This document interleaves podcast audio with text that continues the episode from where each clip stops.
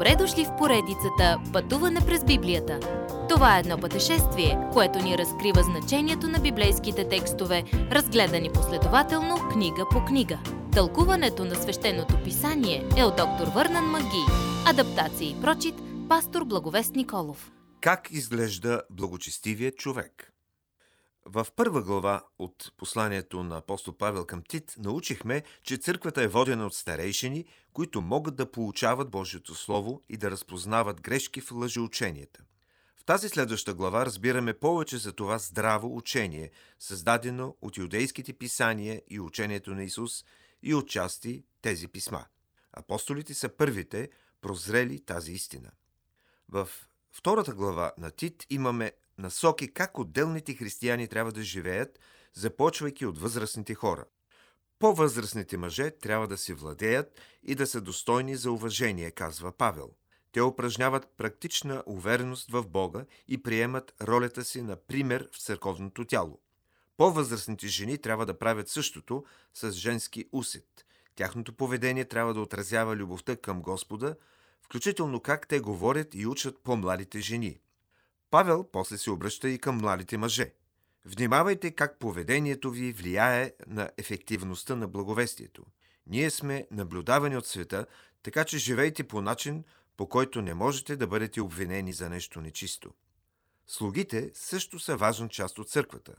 Това указание лесно може да се приложи към взаимоотношението ни с работодателите ни. Вършете работата си с благочестиво поведение, бъдете смирени и предани – Бъдете благонадежни в речта си и верни на задачата. Какво постигат тези действия? Когато се държите по този начин в работата си и в личния си живот, вие украсявате посланието на благовестието. Оригиналната дума за окраса е същата като козметика на гръцки. Нашият верен живот е една красива възможност хората да чуят за Исус Христос. В случай, че членовете на църквата мислят, че Павел им се бърка в работата, апостолът отговаря на по-големия въпрос защо християните трябва да са на показ в културата ни. Заради Божията благодат, казва той. Бог само моли хората да му повярват, да му се доверят и да приемат дара, предложен от Исус Христос. Той не се опитва да направи този свят по-добро място.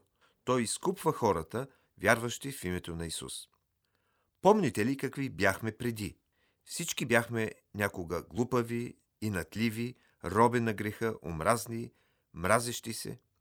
Но когато Исус, нашият нежен и любящ Спасител, дойде, Той ни спаси от всичко това. Исус Христос даде себе си за нас, за да ни изкупи от всяко беззаконие и да ни очисти за себе си народ за свое притежание, ревностен за добри дела. Когато сме спасени по Божията благодат, ние естествено искаме да вършим това, което е угодно на Бога. До тогава Бог не се интересува от добрите ни дела, защото това, което наричаме добро дело, Бог нарича мръсна дреха. След като станете Негово дете, тогава Той ще ви говори за вършенето на добри дела. Първо, елате при Исус Христос за спасение. После се научете как да му угаждате. Такава е мисията на църквата. Павел завършва това практично послание до Тит със специален поздрав за своите приятели във вярата – това кратко послание свързва това, което вярваме за Бога, с това как живеем пред другите. Ние го изпълняваме, защото обичаме Бога и защото искаме другите да разберат колко чудесен Бог е Той. Уважаеми слушатели! Вие чухте една от програмите в поредицата Пътуване през Библията. Ако ви е допаднало изучаването, заповядайте на www.ttb.bible, където има много и различни програми на български язик. Ако свалите нашето мобилно приложение от ttb.bible, ще получите достъп до систематично изучаване на всяка книга от Библията.